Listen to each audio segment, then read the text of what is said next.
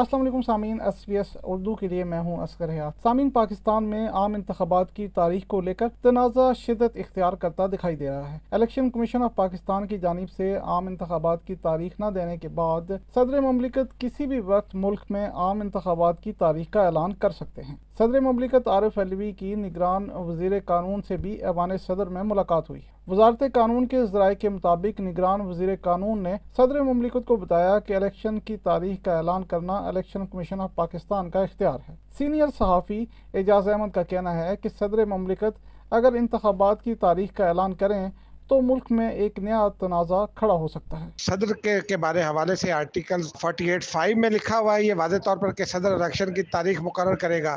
لیکن شہباز شریف حکومت نے الیکشن ایکٹ کے سیکشن 30 میں ترمیم کر دی تھی اور اس ترمیم کے مطابق چیف الیکشن کمشنر جو ہے، وہ تاریخ کے لیے صدر سے مشاورت کا پابند نہیں ہے۔ اگر صدر نے الیکشن کی تاریخ دے دی، تو پھر ایک بحران بھی پیدا ہوگا تنازع بھی کھڑا ہوگا، کیونکہ الیکشن کمیشن نے اگر اسے مسترد کر دیا، تو وزیر قانون اور اٹارنی جنرل جو ہیں، وہ ان کے ساتھ کھڑے ہوں گے۔ مسلم لیگ نون نے کہا ہے کہ صدر مملکت انتخابات کی تاریخ کا اعلان کرنے کے بجائے ایوان صدر خالی کریں اور تحریک انصاف کے سیکٹریٹ میں منتقل ہو جائیں۔ مسلم لیگ نون کی ترجمان مریم اورنگزیب نے کہا کہ صدر کی اپنی آئینی مدت مکمل ہو چکی، وہ انتخابات کی تاریخ کیسے دے سکتے ہیں؟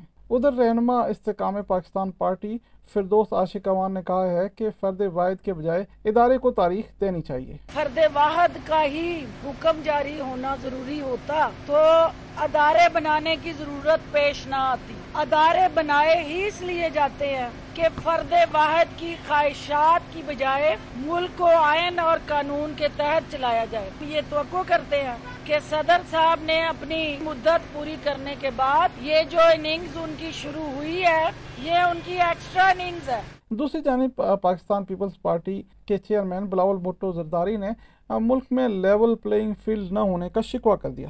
سکھر میں میڈیا سے گفتگو کرتے ہوئے بلاول بھٹو زرداری نے کہا کہ سندھ میں باعث سے افسر لا کر تعینات کیے جا رہے ہیں۔ الیکشن کمیشن ہی الیکشن کی تاریخ دے سکتا ہے۔ نوے دن کا تو اپنی جگہ ہمارا خیالات اور اس پہ تو بحث بھی آگے ہوگا۔ لیکن جہاں تک ڈیٹ کا اعلان کا اختیار ہماری نظر میں الیکشن کمیشن کے پاس ہے اور الیکشن کمیشن ہی ڈیٹ اعلان کرتے ہیں۔ اور یہی وجہ ہے کہ ہم الیکشن کمیشن سے ہی ریکویسٹ کریں گے کہ الیکشن ٹائملی ہو۔ جمعیت علماء اسلام کے سربراہ مولانا فضل الرحمان نے کہا ہے کہ ان کی جماعت نوے دن کے اندر انتخابات کے لیے تیار ہے۔ ان کی جماعت پرویز کٹک جہانگیر ترین اور پیپلز پارٹی سے اتحاد نہیں کرے گی۔ ادھر گلگت بلتستان میں حالیہ ضمنی انتخابات میں ایک بار پھر تحریک انصاف نے میدان مار لیا ہے۔ سرکاری نتیجہ روکے جانے پر تحریک انصاف کے کارکنان نے ریٹرننگ افسر کے دفتر کے سامنے دھرنا دے رکھا ہے۔ سامعین، مسلم لیگ نون نے سابق وزیر اعظم میاں محمد نواز شریف کی وطن واپسی کی تاریخ کا اعلان کر دیا ہے۔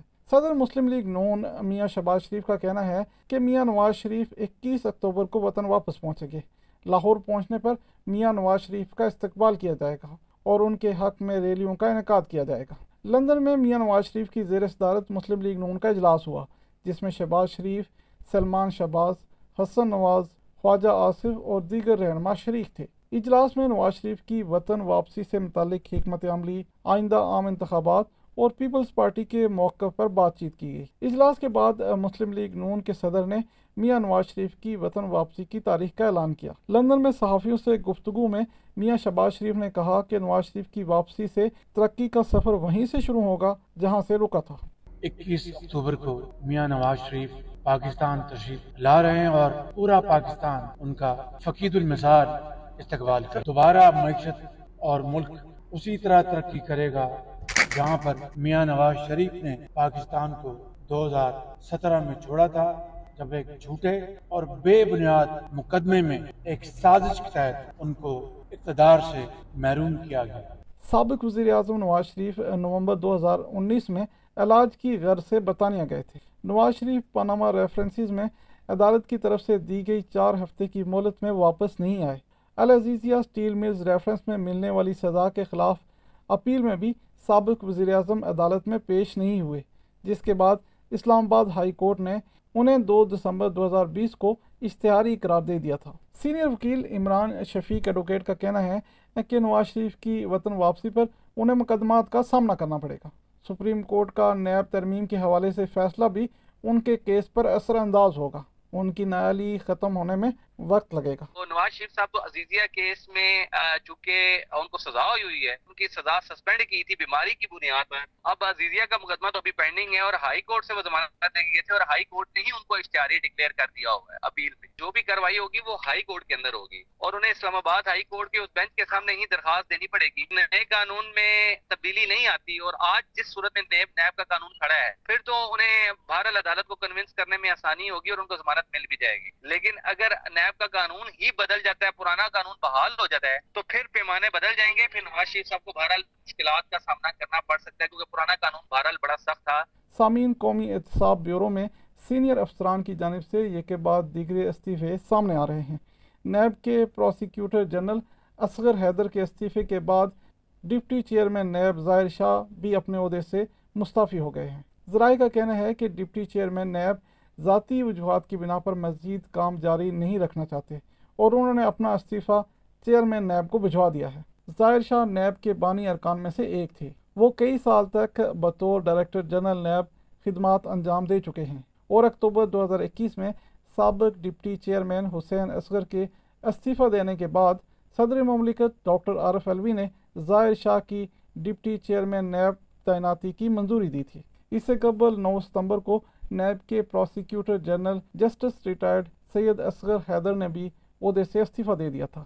تاہم، ان کے استعفے کے حوالے سے یہ خبر بھی سامنے آئی تھی کہ اصغر حیدر ذاتی وجوہات کی وجہ سے مستعفی نہیں ہوئے، بلکہ chairman P T I Imran Khan کے خلاف مقدمات میں غیر مؤثر حکمت عملی بنانے پر ان سے استعفیٰ لیا گیا۔ گزشتہ تین روز کے اندر دو اعلیٰ افسران کے استعفے نے کافی تشویش پیدا کر دی ہے، لیکن نیب اس معاملے پر خاموشی اختیار کیے ہوئے ہے۔ اور اس بارے میں باضابطہ طور پر کوئی وضاحت سامنے نہیں آئی۔ نیب کے سابق additional prosecutor general Raja Aamir Abbas کا کہنا ہے کہ دو اعلیٰ ترین عہدیداروں کے مستعفی ہونے سے بظاہر لگ رہا ہے کہ نیب سپریم کورٹ کے نیب ترامیم سے متعلق فیصلے کی پیش بندی کر رہا ہے۔ نیب کا اسٹرکچر ہے، تھوڑا سا چینج ہوگا۔ خاص کر یہ جو سپریم کورٹ میں نیب کی امینڈمنٹ والا کیس ہے، جو آج کل میں ڈیسائیڈ ہونے والا ہے، اور بظاہر لگ رہا ہے کہ یہ امینڈمنٹس ختم کر دی جائیں گی۔ تو ایسی صورتحال میں وہ تمام پرانے کیسز جس میں آصف علی زرداری، میاں نواز شریف اینڈ فیملی ان یہ تمام کیسز دوبارہ سے کھلیں گے۔ اگر ایک فریش ڈپٹی چیئرمین اور ان کی ٹیم آ جاتی ہے اور پروسیکیوٹر جنرل بھی کوئی نئے آتے ہیں ہیں۔ تو عمران خان سے بڑھ کے لگ رہا ہے کہ جو دشواریاں اور پرابلمز ہوں گے، وہ ان کے لیے ہوں گے جن کے میگا کرپشن کے کیسز تھے۔ سامین اب ذکر سابق وزیر اعظم عمران خان اور تحریک انصاف کے صدر چودھری پرویز الہی اور کچھ دیگر کیسز کا۔ اسلام آباد ہائی کورٹ نے سائفر کیس میں اٹک جیل میں سماعت کے خلاف chairman P T I Imran Khan کی درخواست پر فیصلہ محفوظ کر لیا ہے۔ عمران خان کے وکیل شیر افضل مروت اور حکومت کی جانب سے ایڈیشنل اٹارنی جنرل عدالت میں پیش ہوئے۔ عدالت نے فریقین کے دلائل سننے کے بعد فیصلہ محفوظ کر لیا۔ دوسری جانب وزارت قانون نے سائفر کیس کی ایک اور سماعت اٹک جیل میں کرنے کا نوٹیفیکیشن جاری کر دیا۔ وزارت قانون کے نوٹیفیکیشن میں کہا گیا ہے کہ جج نے سیکیورٹی وجوہات کے باعث سماعت اٹک جیل میں کرنے کی درخواست کی۔ عمران خان کے خلاف سائفر کیس کی سماعت تیرہ ستمبر کو اٹک جیل میں ہوگی۔ عمران خان کے وکیل شیر افضل مروت نے کہا ہے کہ سائفر کیس میں انصاف کے تقاضے پورے نہیں کیے جا رہے۔ لاقانونیت دن بدن بڑھتی جا رہی ہے۔ یہ جو لاقانونیت ہے، یہ دن بدن بڑھتی جا رہی ہے۔ اور لاقانونیت تب بڑھتی ہے جب روکنے والا کوئی نہ ہو۔ پاکستان کے عوام، جن کا بنیادی حق ہے کہ انہیں انصاف ملے، ان کے بنیادی حقوق ملے، جو اب فی الوقت بغیر کسی پروٹیکٹر کے ہیں، کوئی آسرا نظر نہیں آ رہا ہے۔ تو لہٰذا اس کا حل جو ہے ہمیں قاضی فائز عیسیٰ کی شکل میں نظر آ رہا ہے ادھر نیشنل کرائم ایجنسی ایک سو نوے ملین پاؤنڈ کے کیس میں نیب نے سابق وفاقی وزراء فیصل واڈا اور علی زیدی کو چودہ ستمبر کو ریکارڈ سمیت پیش ہونے کا حکم دیا ہے، جبکہ سابق وزیر داخلہ شیخ رشید نے نیب کے سامنے پیش ہونے سے معذرت کر لی ہے۔ شیخ رشید نے اپنے وکیل کے ذریعے جمع کروائے گئے تحریری جواب میں کہا ہے کہ اس کیس سے ان کا کوئی تعلق نہیں۔ کابینہ اجلاس میں یہ معاملہ اٹھائے جانے سے قبل ہی رخصت ہو گیا تھا۔ ادھر انسداد دہشت گردی کی عدالت میں سابق وزیر اعلیٰ پنجاب اور تحریک انصاف کے صدر پرویز الہی کی درخواست سے ضمانت پر سماعت ہوئی۔ پولیس کی جانب سے سوموار کے روز بھی کیس کا ریکارڈ جمع نہ کروایا جا سکا، جس کے بعد عدالت نے پولیس کو ریکارڈ پیش کرنے کی ہدایت دیتے ہوئے کیس کی سماعت پندرہ ستمبر تک ملتوی کر دی۔ لاہور ہائی کورٹ کی جانب سے گرفتار نہ کرنے کے احکامات کی خلاف ورزی کرنے پر آئی جی اسلام آباد کے ناقابل ضمانت وارنٹ جاری کیے گئے ہیں۔ ادھر بغاوت پر اکسانے کے کیس میں اسلام آباد کی ڈسٹرکٹ اینڈ سیشن کورٹ نے سابق رکن قومی اسمبلی علی وزیر کا تین روزہ جسمانی ریمانڈ منظور کر لیا ہے۔ سامعین، پاکستان میں ڈالر، چینی، پیٹرولیم اور کھاد کی اسمگلنگ کے خلاف ملک گیر کریک ڈاؤن جاری ہے۔ کریک ڈاؤن کے دوران درجنوں افراد کو حراست میں لے لیا گیا ہے۔ ادھر کرنسی اور تیل کے بعد چینی، کھاد اور گندم کی پاکستان سے اسمگلنگ کے بارے میں حساس ادارے کی رپورٹ وزیر اعظم ہاؤس کو بھجوا دی گئی ہے۔ ذرائع کے مطابق، رپورٹ میں گندم کی اسمگلنگ میں ملوث پانچ سو بانوے ذخیرہ اندوزوں کی نشاندہی کی گئی ہے، جبکہ گندم کی اسمگلنگ میں چھبیس اسمگلر شامل ہیں۔